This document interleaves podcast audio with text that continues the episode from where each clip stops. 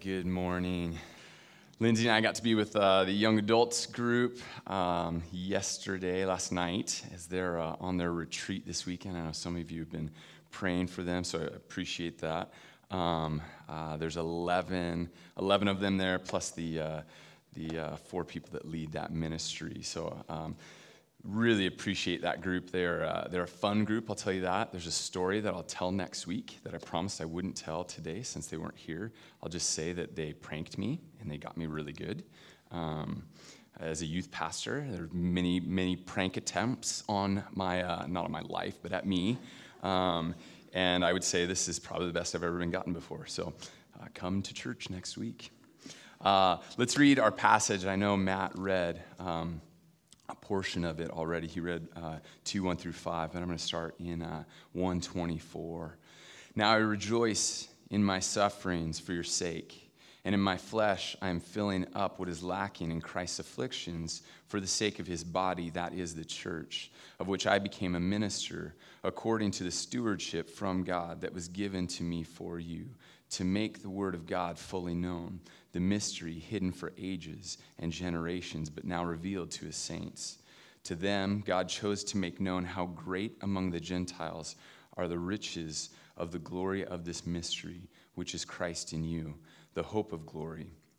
Him we proclaim, warning everyone and teaching everyone with all wisdom, that we may present everyone mature in Christ. For this I toil, struggling with all his energy that he powerfully works within me.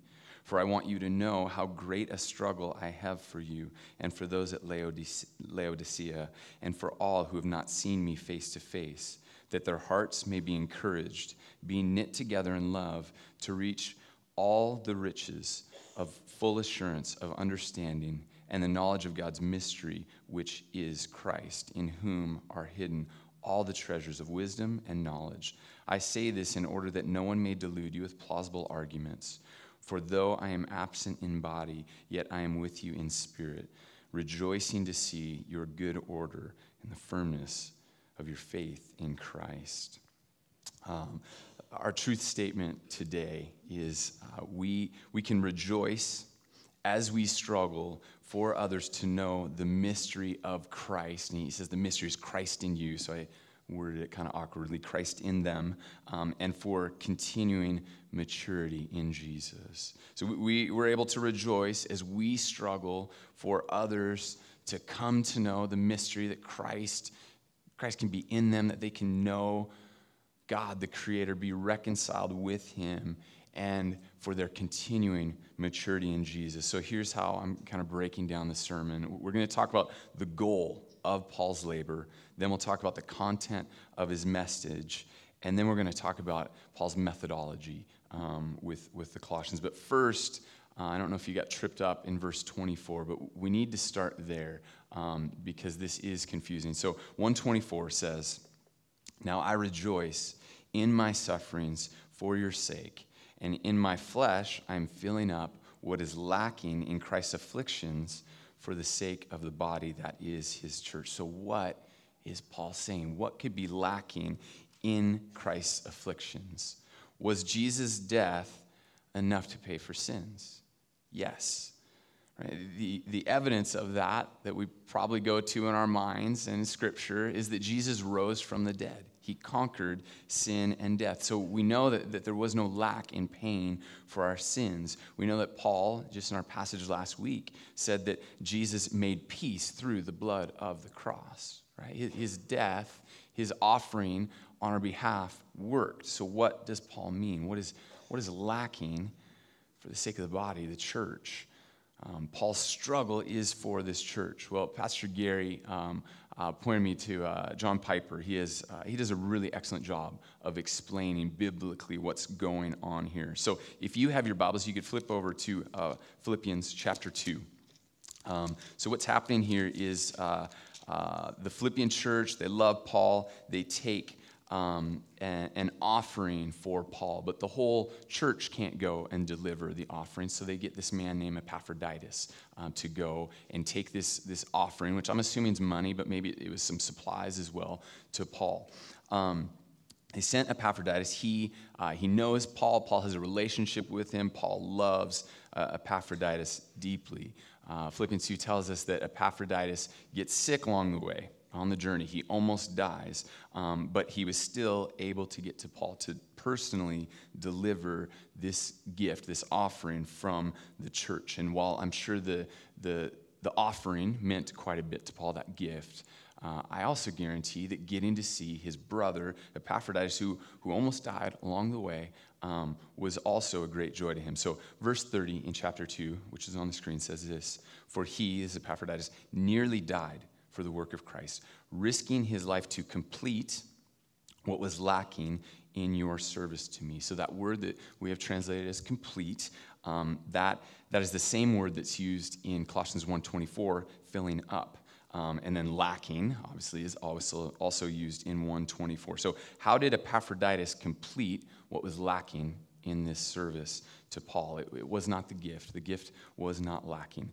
Um, they gave it. It was a blessing to Paul. But what Epaphroditus did was he, he completed this by being the, the personal presentation of this gift, right? He personally represented all of these people from the Philippian church to Paul. The whole church couldn't go, but Epaphroditus could, and, and he was he was the personal representative to Paul. He completed what was lacking by being there in person to, to demonstrate their love for Paul. So one twenty-four, what was lacking in Christ's affliction uh, to the Colossians, it, it wasn't Jesus' offering um, of himself to pay for sin. It wasn't a lack of love from Christ, um, but there wasn't this personal presentation um, of his suffering. So what was lacking for the Colossians, I think, um, was this personal presentation of the suffering of Christ, the one who, who, who offered himself up for them, died for them. So Paul, he rejoices, he says, to, to give them a glimpse, to, to be this personal presentation of, of the suffering of Jesus who died to save them. Paul represents Christ.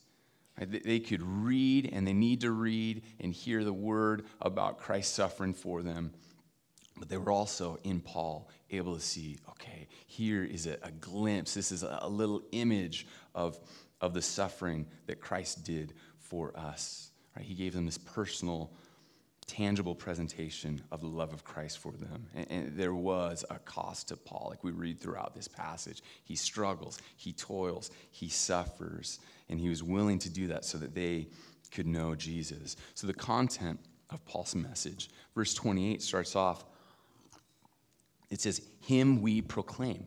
Right? The message, the content is Jesus. Last week we heard Christ is the image of the invisible God. Paul said he, the, the fullness of God was pleased to dwell in him. He's the one who sustains the universe, that all things hold together in him, like we sang. Verse three, later we'll get to in chapter two, "In whom all the treasures of wisdom and knowledge are hidden." There's no need to search for anyone or anything else. It is him, it is Christ that Paul proclaims. Verse twenty-seven, he says, "To them, God chose to make known how great among the Gentiles are the riches of the glory of this mystery, which is Christ in you, the hope of glory." Right? The mystery is that Christ is in them. The Colossians have received Christ, and Christ himself is in them, dwelling in them. They were not the, they weren't Jews. They weren't the Jewish people. Right? The, the Jewish God was not exclusively for the Jewish people. And there are plenty of hints at that through the Old Testament, that, that Christ would be for everyone. Um, but, but it was missed. It was missed. And Paul's mission was specifically to the Gentiles. He had a mission to reach the Gentiles. He reached Jews as well, but he had a mission to reach the Gentiles. He wanted everyone to hear about Christ so that no one, no one would think they're excluded, that anyone who would receive Jesus as Lord would be one with Christ. They'd be saved by the blood of Christ. So the result is Christ in you, he says. This is who, this is who Paul proclaims. This is what he proclaims. The goal of his labors, and, and there's a ton of goals inter, intertwined in here. He, he says that he wants to make the, uh, the word of God fully known. Um, we already mentioned that the mystery of Christ being known. He says he wants to present them mature in Christ. He doesn't want them to be tricked or duped by false teach- by false teaching. He wants them to be encouraged in their faith. He wants them to be knit together in love. Verse twenty-five, he says, of which I became a minister, according to the stewardship from God that was given to me for you, to make the word of God fully known, the mystery hidden for ages and generations, but now revealed to the saints. He wants to make the word of God fully known. In twenty-six, he talks about this mystery that's been hidden for ages. We live on the other side, right? It's not hidden to us. We have God's word. We know. We know that, that we can be saved by Christ and, and made one with him. We have access to God's word like no other time in human history. Right? Many of you have more Bibles in your house than you do people. Right? I have I have multiple Bibles of the same translation even in my house. We have so many Bibles. Even if you don't have a Bible, maybe on your phone, you have m- maybe multiple apps. Even if you just have one app, that app probably has every English translation that's available to us. If Paul could come and be with us today and see the access that we have to Scripture, I wouldn't be surprised if he just passed out, right? If he just couldn't even grapple with what we have today. And then once he comes to, one of us would have to break the news to him how we, how we engage with all this access that we have. One of us would, would have to tell him that we might be the most biblically illiterate generation of the church in our country's history. It's, um, I talked about this before, it's kind of akin to having a gym membership, but not really going, right? I'm sure none of you do that, but I do that sometimes. Um, so I have access to classes with people that have degrees in like how to help me work out and be more fit. Um, there's weight machines if I want them. There's free weights if I was bold enough to do that. There's multiple cardio machines. There's a lap pool. There's there's a there's a um, a treadmill. It's a fifteen thousand dollars treadmill that sometimes I jump on it just because it's fifteen thousand dollars. I want to see why this thing's so great. So we have all this access. You go maybe anytime you want, or maybe your gym's not open twenty-four hours a day, and yet we don't use it. And and, and I, I'm not trying to guilt trip us, but I'm, I want to encourage us, let's take full advantage of God's abundant provision in, in giving us his word and the access that we have to his word. Like, we don't need someone to walk to our church for days so that he can read a letter from Paul to us. And then we go home hoping that we can remember some of the things that were said. Right? We, we, we can listen on, on our phones. On my phone, one of the options, I can listen to a guy that has a cool British accent even to read me scripture. Um, I don't know if that helps, but it is cool. Um, we we have so much in the Bible. So um, three things I want to tell you that we have in our Bible. And uh, there's much more than this. And maybe you're like, Greg, I know this. Um, but one, it is it is God's word. It's from God. These are his words to us. What he says we need to know about him, uh, about us, uh, about sin, about salvation. We have it. He, the Holy Spirit inspired human authors to give us God's very word. Second thing is we can trust what we have in the Bible.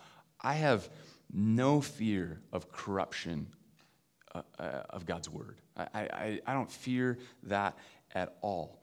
Um, I think asking that... Uh, is our Bible accurate? Like, do we really, do we still have God's word? I think that's a valid question. Um, and, and we actually, um, on our website, if you wonder how we got our Bibles, we have a great resource. Um, if you go under messages, uh, the series is How We Got Our Bibles, three parts. I'd, I'd recommend you go listen to that if you haven't. But um, I, I, it's funny to me that a Christian can believe that Jesus died and, and rose from the dead to save us from sin, and yet cannot believe or has a hard time believing that God could preserve his word. Like, of course, God can do that. He has the power to do that. Um, I have no doubt about that. Last thing I want you to know is that God's word is authoritative, right? And, and, and the root of this belief is in who God is. He is the creator. He is the author of life. And because of that, because he's the author, he has authority, right? He, um, through his word, tells me how it is. And sometimes there are things that I read in the Bible that I'm like, oh, I wish it wasn't that way, right? Maybe a hard, hard truth to swallow. But I also have a deep belief in God's goodness, so that I trust that when God's word says something hard that I don't like, or I don't get how it works, or I wish it wasn't that way, th- that I, I can trust that he's good and that he knows more than me. That's not hard to trust. Um, and, and that whatever his reasoning is, it is good. So we have incredible access to God's word. Praise God that, that we have the access that we have. And Paul tells the church he wants to make the word of God fully known. So let's go back to the gym analogy for a moment. If you were struggling to go to the gym, right, and you had dozens upon dozens of excuses to not go, um, maybe as you're you know talking with people close in your life, like they hear about it, and hopefully they would say, Greg, go to the gym this week. Like j- even just once, just go hop on an elliptical for even five minutes, like break a sweat. Similarly, we got to find a way to get in God's word. We've got to find ways to get in the Bible. Maybe you're listening on your commute to work or or as you go for a walk. Uh, you could join our Bible read-through. We've got a slick app that, that we're using. We're, we're wrapping up the book of John this week. You could jump in with us. I would say don't, don't do it alone, right? Get someone to get in the Word with you. Um, exercise, they, I don't know why they had to research this, but they researched and discovered, hey, when you have a workout partner, you work out more. Of course, they, they didn't need to do a study on that. It's similar, though, in, in Scripture. Man, we do better when we're linked arm in arm, getting in the Bible together, I, at least talking about what we're reading in the Bible together. So I'd encourage you, ask someone to read the Bible with you. And if the first person says no, you keep asking until you find someone that will, whether it's a family member, a friend, a coworker, whatever. You, you could join uh, a Bible study, one that we have here, or there are plenty of good Bible studies out there, even uh, you know, outside, unaffiliated with our church. Um, but God has revealed himself to us through his word. So let's not waste the access that this Colossian church never could have even imagined existing. Verse two of uh, chapter two. He wants that their hearts um, would be encouraged, that, that um, in, in seeing his struggle, that their hearts would be encouraged, uh, that they would be knit together in love. Right? He, he wants a unity among these believers. And unity in the church is something that uh, I have noticed has to be fought for. Um If you've been a part of a church for even just a little bit of time, you realize it's just a bunch of people, and we all, uh, we deal with sin, and we hurt each other, and we do dumb things, and sometimes we don't ask for forgiveness. Uh, sometimes somebody doesn't even do something to you, and you just don't like them for whatever reason. They, they irritate you. Like, we have all kinds of reasons, uh, all kinds of forces uh, running against us to keep us from being unified. But Paul wants the body to be unified. He knows that, that Christ is glorified when the church is unified. So are you committed to unity w- within the body of Christ? Is there something standing in the way? And if so, what are you going to do about it? How much are you praying uh, about an issue that maybe you have with another sister in Christ or brother in Christ? Is this an issue that needs to be talked about, or is this kind of your own thing and, and just gunk in your heart that you need to deal with? One thing that um, God seems to uh, graciously do in my life when I'm struggling with patience, particularly with uh, a brother or sister in Christ, is remind me of how incredibly patient God has always been with me. Uh, little issues stay little for a bit. But but if we keep them there, if we don't deal with them, it's kind of like a, a chip on your windshield, right? That chip that you keep meaning to go get fixed. And then one day, it just takes off. And, and this thing that had been little for maybe two months, all of a sudden runs all the way across your windshield. The problem is when, when we don't have unity within the body, we're distracted from Christ and from his mission. He, he continues on in verse two. He says, to reach all the riches of full assurance, um, of full assurance, of understanding, and the knowledge of God's mystery, which is Christ, in whom are hidden all the treasures of wisdom and knowledge. I say this in order that no one may delude you with plausible arguments. To know who Christ is and, and to know what they have in Christ so that they can be fully assured. Paul wants them to have full assurance. He's pounding home through this book that they have everything that they need in Jesus.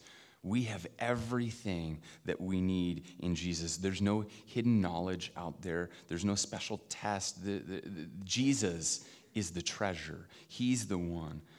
There must have been something or, or maybe multiple teachings even from the outside of the Colossians church that, that were um, trying to work its way into them to influence the believers to think that they needed more. And Paul's saying, no, Jesus, the, the depth of treasure, it is in Christ and Christ alone. I don't know if you've noticed already in this book, but Paul talks a lot about knowing. He says knowledge, understanding, wisdom. He, he wants us, he wants the Colossians, he wants us to be growing in knowing Jesus, uh, which gives us assurance, right? It gives us a firmness and a stability to our faith. He doesn't want us to be fooled by messages claiming that we need something in addition to Christ. Last week, we read about the stableness that Paul is praying for in the believers, that, that their faith would be firm like roots that grow deeply. Verse twenty-eight, he says, again, him we proclaim, we read that before, warning everyone and teaching everyone with all wisdom that we may present everyone mature in Christ, that one day before the Lord, these believers will, will, will stand before the Lord, and the fruits of Paul's labor will be presenting them. And his goal is that they would be mature in Christ. And that word can be translated finished or uh, complete.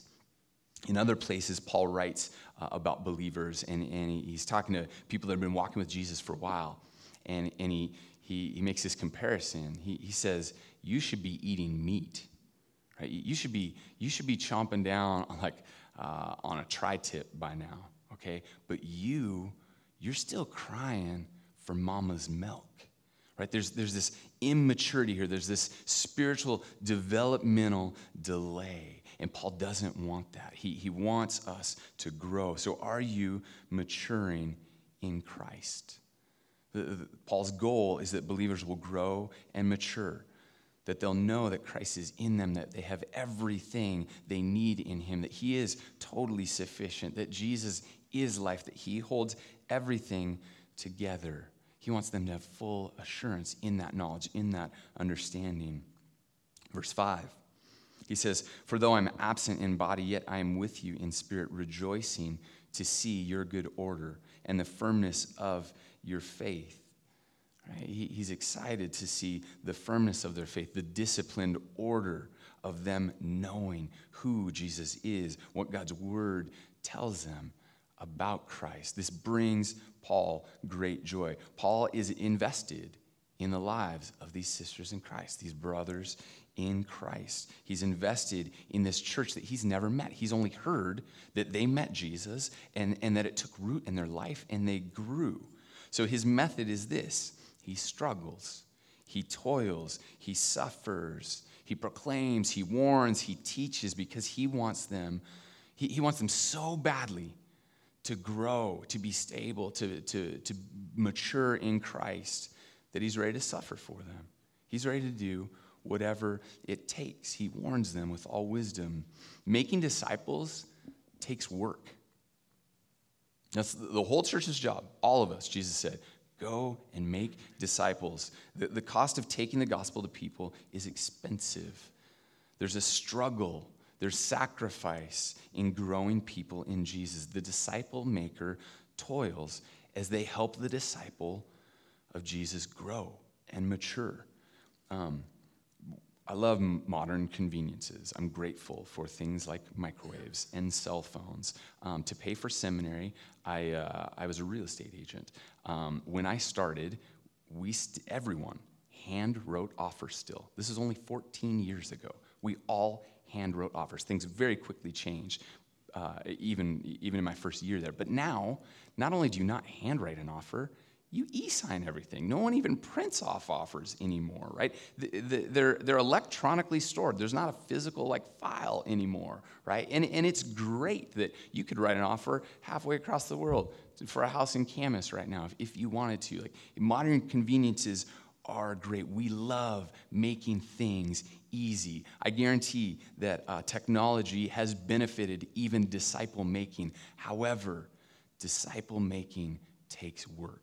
It will always take work. There are sacrifices to be made. There is much toiling and struggling to do. The disciple maker, they, they, they work hard to help the disciple grow. It pains them when they see this, this young believer struggle, when they fall, when, when they make poor decisions, and, and yet they're committed and they pick them up. And they join arms, and they walk through this Christian life together, making sacrifices so that this disciple can grow in Jesus. Verse twenty-nine, he says, "For this I toil," and this is connected to presenting everyone mature in Christ. "For this I toil, struggling with all his energy that he powerfully works in me." So Paul's struggling not just with what he is, has in him, but all the energy that Christ powerfully works in him. Christ is his source, and much energy is expended in helping these Colossians. It's pretty incredible that, that he says it takes all this energy from Christ. And I think that tells us that it's really hard to grow me up in Jesus, to grow you up in Jesus. We are stubborn people that are not like Christ, and it takes a lot. It takes the energy of God himself to grow us in Christ, and there's a responsibility that we have with one another as a church.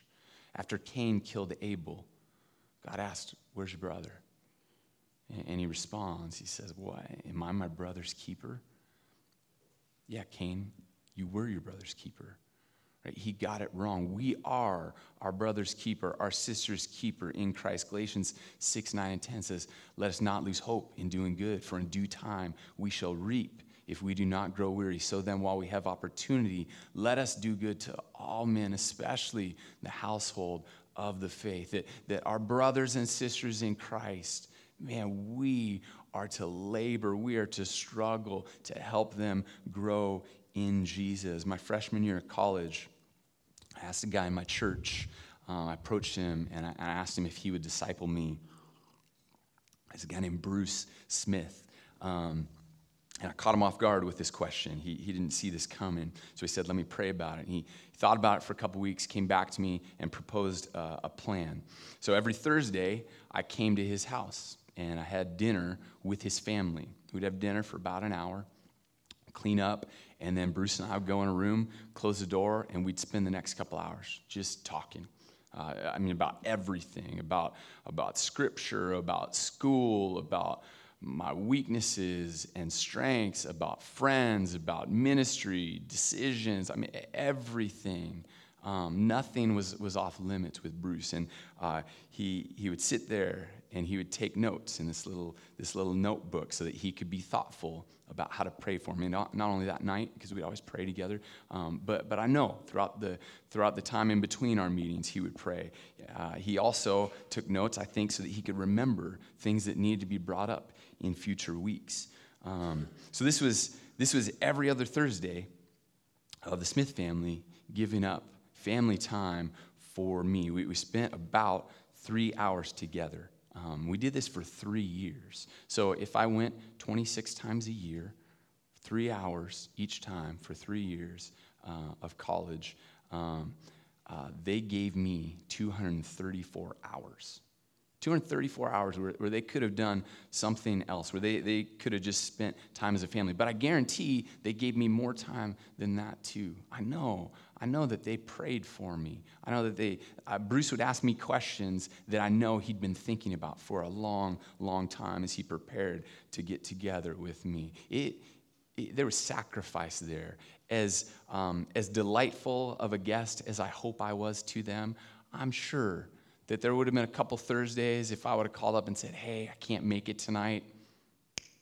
yeah, it would have been like, oh, shucks, you know, they'll survive. But they never let on to that, though. I'm sure that there were times where I'd tell Bruce, you know, decision I made, something stupid I'd done, and, and I'm sure he was frustrated, disappointed in, in, in my lack of growth. But man, he he helped me. That family helped me grow immensely in college. Helping someone grow in Jesus is a struggle. I heard a story about a believer in India.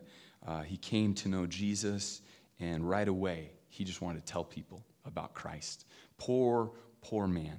Um, n- no shoes on his feet. And uh, one day, he, uh, he'd heard about this village. He'd heard that, that the gospel had never even come near them. It was a long journey. So he decided he was going to go. And he grossly misjudged how far away it was and how Um, how rocky the road was. So by the time he got there, he's all out of water. Um, his feet are just killing him. He's exhausted, but he didn't want to waste any time. He goes straight to the middle of this village, gathers as many people as he can, and, and he starts talking about Jesus. He starts sharing the gospel. And, and as he talks, other people notice and they come over to hear, but they didn't want to hear because they thought this message was so great. They thought it was ridiculous. And they started to mock him, and they laughed at him. And, and eventually he finished talking about Christ, and uh, and he left. He he took off, headed out of the village. But he was so exhausted, but by the time he got to just the, the edge of the village, there's a tree there, and he just thought, I'm going to lay down, and basically just passed out from exhaustion. And who knows? He didn't know how long he was asleep, but he woke up, and, and as he's coming to, he realized he's surrounded by people from the village. And at first he's scared, like, what are they going to do to me? And, and then and then he realizes that they didn't mean any harm at all. And he said, what are you doing? And and one guy said, um, the head of our village sent two of us to come and, and, and figure out who you are and why you're here while you were sleeping. And we came over and we were looking at you, and then we saw your feet, and, and we turned back around. And we went to go tell our village uh, about your feet that were so blistered and bloodied up from your journey. And the head of our village determined that you must be a holy man. And we are really sorry that we did not listen to you. And we are now ready to hear about this Jesus that you are so willing to suffer for in order for us to hear. So this man, by his suffering, he was a personal presentation of the suffering of Christ, the cost that he was willing to pay for this village to hear about Christ open the door for the gospel to be shared. So all week, I've been asking myself, am I struggling? Am I toiling? Am I sacrificing so that others can have the joy of knowing Christ in them? And it's it's been a hard week for me as I'm looking at Paul here, going, God, Am I, am I doing, am I really sacrificing for the gospel? Am I really sacrificing, or do I like my comfort too much, a little too much? Am I giving up some sleep in order to struggle in prayer for another Jesus follower? I ask you, do you rejoice in suffering so that others can know Jesus? Colossians one twenty-four, he says, now I rejoice in my suffering for your sake. Suffering and struggling for people to know Jesus and to grow in him, it, it, it won't look exactly the same for all of us. It, maybe you'll suffer um, b- by being a really good listening ear for someone that has a lot that they need to talk about. Maybe you, you will, you'll struggle by having a, a friend that there's something about God that they, they don't understand, and you're going to search out the scriptures until you can help them understand. Maybe you'll you'll you'll suffer and struggle by walking through a really hard season of life with someone else so that they can cling to Jesus. Maybe you'll toil by opening your home to others. Maybe it'll be by using uh, the skills that you have in your in your career to serve others. Uh, when I took the Perspectives class years ago, the, the guy who um, runs Mission Connection, which is a, a two-day mission conference um, in the area, um, he said that there was a guy multiple years ago in Perspectives that heard that they needed a new website. And this is what the guy did professionally. He built websites. So on his own, for free, he built the Mission Connection website um, using the skills that God had given him in his career to, to struggle for the gospel. Uh, we have a group of retirees that just about everywhere they go on vacation, they find like a church or a camp to fix stuff at, to, to build, to paint, to, to, to make the place more and more functional. They, they, they do this with joy, and they're using skills, you know, they learned in, in this job that they worked for thirty, forty years. They're using these skills for God. Sometimes toil will be making a meal for someone. Sometimes it'll be uh, remembering an anniversary of something really hard in someone's life and, and contacting them, writing them a card. Maybe um, maybe toiling will be serving in ministry. Right? We, we've got a we've got four adults this weekend that are with the young adults group. And they're they're like sleeping in bunk beds. Uh, like Kristen Carlson's pregnant and she's there serving. Like I, I guarantee it'd be nice for her to be at home in her bed with, with Ben, with Lucy, um, Scott and, and Jennifer Rose. Uh, they're there try, trying to love these young adults so that they would continue to grow in Christ. I think for all of us, it's certainly toiling will involve prayer. A couple weeks ago, we prayed through Colossians one, ten through twelve. I, I asked you to pray for the people on your right and your left. I don't know if you've continued to do that, but I would encourage you. If you don't know how to pray for people, just start praying Colossians one, ten through twelve for people. Do you have someone or, or maybe even a group of people that you are struggling and toiling for, hoping that they will grow in Jesus, they will mature in Christ? If not, would you pray today that God would give you a person, and that he would give you the energy so that you can struggle, so you can suffer and toil for them. We're uh, we're going to take communion in a bit. Um, we'll sing we'll sing songs after I pray here. Um, I don't want you to rush through communion. I, I want to. Sometimes it's easy, like the song hits. Well, actually, people don't go up until people sing, but the song starts being played. As soon as people sing, it's like everyone's cue to go. Um, don't rush through receiving the elements today. Like, like you can come, get them, but, but then even when you're back at your seat, I'd encourage you to reflect on who Jesus is, that, that Christ, if you're a believer, that Christ is in you, that you have the forgiveness of sins, that you've been reconciled to God. And also reflect on you. And, and, and are you struggling for the gospel? What would he call you to do? Let me pray. Jesus, I love you, Lord. I thank you. Um, I thank you that we can come here, that we can gather, that we can hear your word, that even as we leave this place, we have incredible access to your word. I thank you that, that the mystery, that, that we can be saved, that, that Christ is in us if we've received him. I thank you that, that we can know that, Lord. And Jesus, I, I pray that we would be a church of disciple makers, that we would be a church recognizing the, the sacrifice that you made for us, and that we would willingly make that sacrifice, that we would well, that we would willingly suffer, that we would make sacrifices for others to hear about you, for others to grow in you, Jesus. Lord, we love you. It's in your name we pray. Amen.